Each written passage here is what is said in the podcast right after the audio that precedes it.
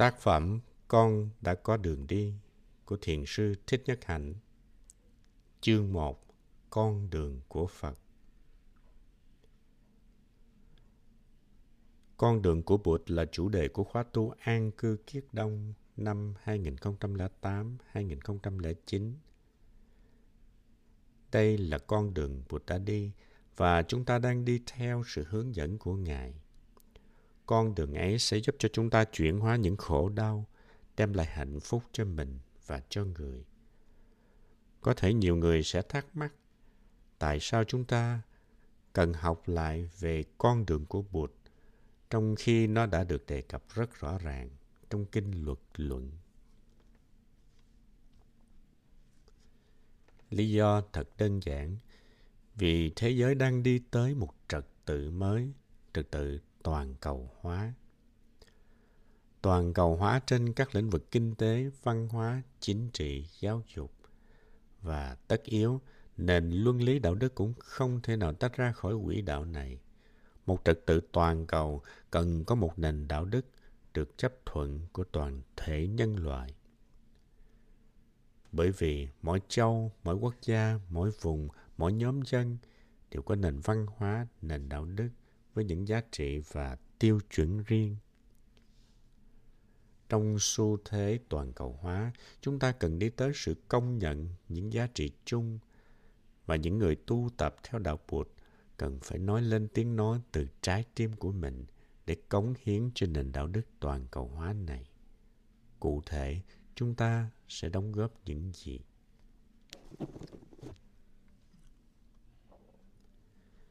Năm 1993 tại Chicago đã diễn ra một hội nghị thượng đỉnh về vấn đề đạo đức toàn cầu. Trong hội nghị này, một nhà thần học người Đức đã đưa ra một văn bản chuyên môn về đạo đức toàn cầu khi đọc những tài liệu này có thể tuệ giác của chúng ta sẽ được xúc chạm phát sinh ra những cái thấy và những cái thấy đó sẽ được đem đóng góp cho nền đạo đức toàn cầu trong tiếng việt có chữ đạo đức luân lý chữ luân lý dùng để dịch cho chữ morality và chữ đạo đức cũng có thể dịch là morality hay ethic. Luân lý là một từ Hán Việt. Luân là cách hành xử giữa người với người sao cho trọn vẹn, sao cho có hạnh phúc và sao cho vắng mặt của sự khổ đau. Có một từ liên quan đến chữ luân mà chúng ta cũng rất hay dùng là nhân luân. Nó có nghĩa là đạo đức của con người. Chữ lý là những nguyên tắc, luật lệ căn bản cho những hành động luân lý có thể là cách nói tắt của luân thường đạo lý chữ thường có nghĩa là chung những nguyên tắc hành xử giữa con người với con người được áp dụng chung cho tất cả mọi người. Và được mọi người chấp nhận, đạo là con đường. Và lý ở đây, ngoài nghĩa trên, còn có thêm một nghĩa nữa là lý luận. Như vậy, luân thường đạo lý có thể hiểu là những nguyên tắc luân lý đưa tới một con đường bằng những lối hành xử giữa con người và con người và được chấp nhận bởi tất cả mọi người.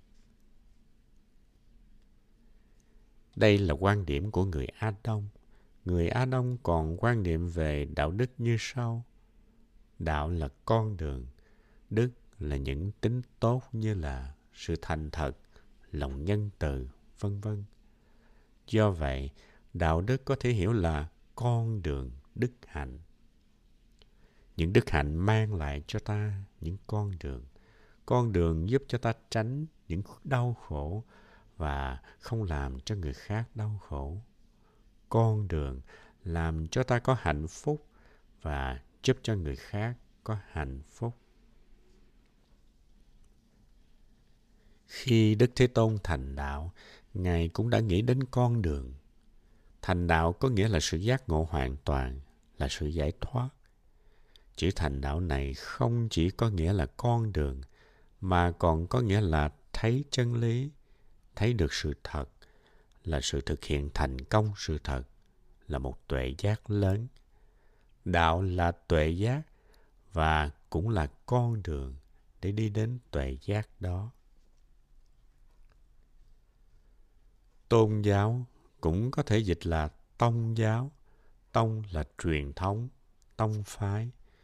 Chữ tôn giáo theo cách hiểu của Tây Phương có dính líu tới Thượng Đế và niềm tin nơi đấng Thượng Đế. Nhưng tôn giáo không hẳn cần phải có niềm tin nơi một đấng hay là một truyền thống nào đó. Chữ giáo có nghĩa là dạy.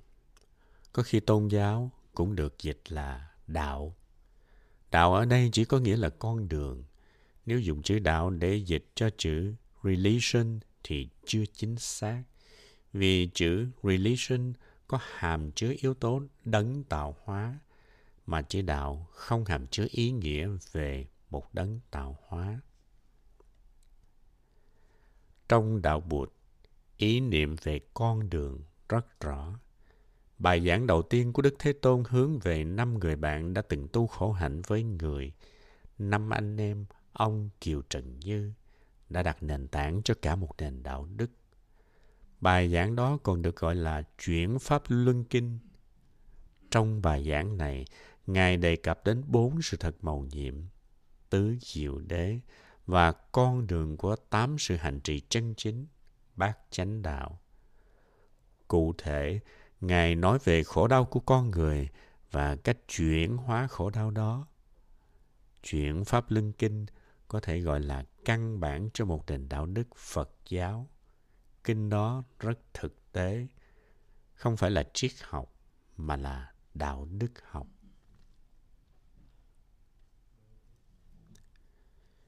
Tứ diệu đế là bốn sự thật cao quý màu nhiệm, còn được gọi là tứ thánh đế bốn sự thật thánh thiện hay tứ chân đế bốn sự chân thật không giả dối sự thật thứ nhất khổ đế công nhận có những khổ đau hiện thực trong cuộc đời ngay trong lời dạy đầu tiên của ngài chúng ta đã có thể nhận thấy đức thế tôn rất thực tế ngài không dùng thời gian để nói về những vấn đề siêu hình không ích lợi cho đời sống của con người như vấn đề vũ trụ vạn hữu, ai đã tạo ra thế giới này, vân vân. Ngài đưa chúng ta về với hiện trạng của bản thân chúng ta và hiện trạng của xã hội.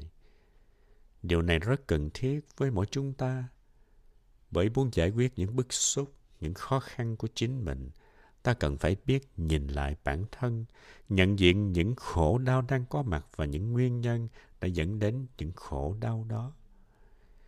Nhiều người khi nghe Ngài giảng khổ đau là một sự thật, đã tìm đủ mọi cách để chứng minh rằng tất cả đều là khổ. Họ dùng hết thời giờ của mình để chứng minh tất cả là khổ. Sinh khổ, già khổ, bệnh khổ và chết cũng khổ. Từ cách hiểu như vậy họ đã dẫn đến sự phân chia khổ đau thành ba loại. Khổ khổ, hành khổ và hoại khổ.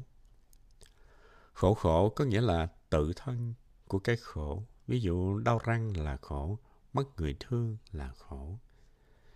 Hành khổ, hành là hiện tượng. Tất cả các hiện tượng cho nhân duyên tập hợp lại thì đều gọi là hành. Thí dụ bông hoa là một hành vì bông hoa được tạo nên từ rất nhiều nguyên nhân. Trong kinh nói chư hành vô thường. Đây là một sự thật không có cái hành hay sự vật nào mà không vô thường. Không những cái đau răng của ta vô thường, mà cái răng của ta cũng vô thường. Họ nói đau răng đã khổ, mà không đau răng cũng khổ. Hãy có răng là có khổ. Răng đau cũng khổ rồi, mà răng chưa đau cũng khổ vì trước sau gì thì nó cũng đau. Ý tưởng này hơi cưỡng ép. Nếu các hành là khổ thì có cái gì là không khổ nữa. Thứ ba là hoại khổ. Cái gì cũng sẽ tàn hoại. Khi tàn hoại, nó là khổ, mà chưa tàn hoại, nó cũng là khổ như thường. Người giảng những điều này chỉ muốn chứng tỏ lời bụt là đúng, rằng tất cả đều là khổ. Nhưng Bụt không hề nói như vậy. Bụt chỉ nói là cái khổ đang có mặt và chúng ta phải tìm cách giải quyết những cái khổ. Đừng nên hiểu lời Bụt dạy một cách quá giáo điều. Hiểu như thế thì rất tội cho Bụt. Do đó khi giảng dạy về sự thật thứ nhất, chúng ta nên tránh cái cách hiểu tất cả là khổ mà nên hiểu tất cả là vô thường hay vô ngã thì đúng hơn trong xã hội khi sinh ra một đứa con thì đó là một niềm vui tới ngày sinh nhật thì ta ăn mừng sinh nhật và hát bài happy birthday. Nếu nói sinh ra là khổ thì sao ta lại hát bài happy birthday hay là ăn mừng sinh nhật chứ? Nói già là khổ, nhưng đối với tôi tôi thấy già cũng rất vui. Tôi già rồi cho nên tôi biết, khi già thì trong người không có những năng lượng quá bồng bột, không có những bức xúc của tuổi trẻ. Già thì rất đầm, có thể sống sâu sắc được. Dạ, hay lắm đấy. Khi còn trẻ ta như một dòng suối nhảy múa trên núi thao thức muốn đi ra biển càng sớm càng tốt. Nhưng khi dòng suối chảy đến đồng bằng và hòa vào dòng sông thì tự nhiên nó sẽ chảy chậm lại. Khi đi chậm lại ta cũng sẽ thấy mây trời hiện ra ở trong lòng mình. Đâu phải làm dòng suối mới vui làm dòng sông cũng vui vậy và tuổi già cũng có rất nhiều điều kiện để ta sống vui phải không trong cuộc đời ai mà không một lần bệnh nếu nói tôi không biết đến bệnh là gì thì hơi xa rời thực tế. Còn nhỏ mà ta không bị bệnh thì lớn lên, hệ thống miễn dịch sẽ rất yếu và ta có thể sẽ chết bất cứ lúc nào. Nhờ ta có những cảm xúc vặt vảnh khi còn nhỏ, nên hệ thống miễn dịch của ta mới được rèn luyện để trở nên mạnh mẽ mà chống đỡ được với những con vi khuẩn từ bên ngoài xâm nhập vào. Cho nên có bệnh không hẳn là điều tiêu cực. Vì không bệnh, tham dục sẽ nổi lên. Bệnh có thể là trợ duyên cho sự tu tập của ta. Còn vấn đề chết thì sao? Nếu không có chết thì làm sao có sống được? Nếu già không chết, lấy chỗ đâu cho con cháu sống? Thử tưởng tượng nếu trên trái đất toàn những ông bà già 500, 600 tuổi chống gậy lợm khộm, vừa đi vừa ho sù sụ thì chán chết. Trong cơ thể nếu không có tế bào chết đi thì những tế bào mới không thể sinh ra được. Cho nên cái chết rất cần thiết cho ta. Nếu ta chết với tuệ giác là chết mà không chết thì sự chết của ta không phải là khổ.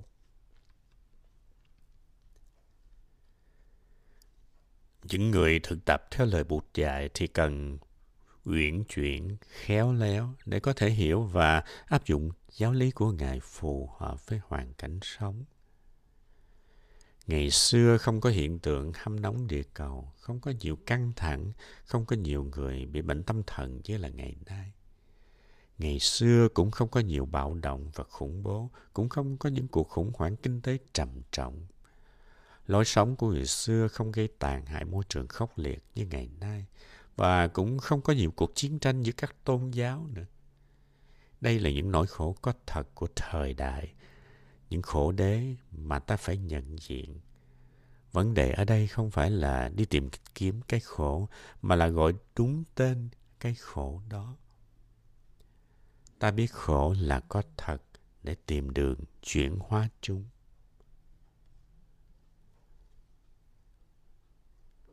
Sự thật thứ hai là tập đế. Tập đế là nguyên nhân dẫn đến khổ đau.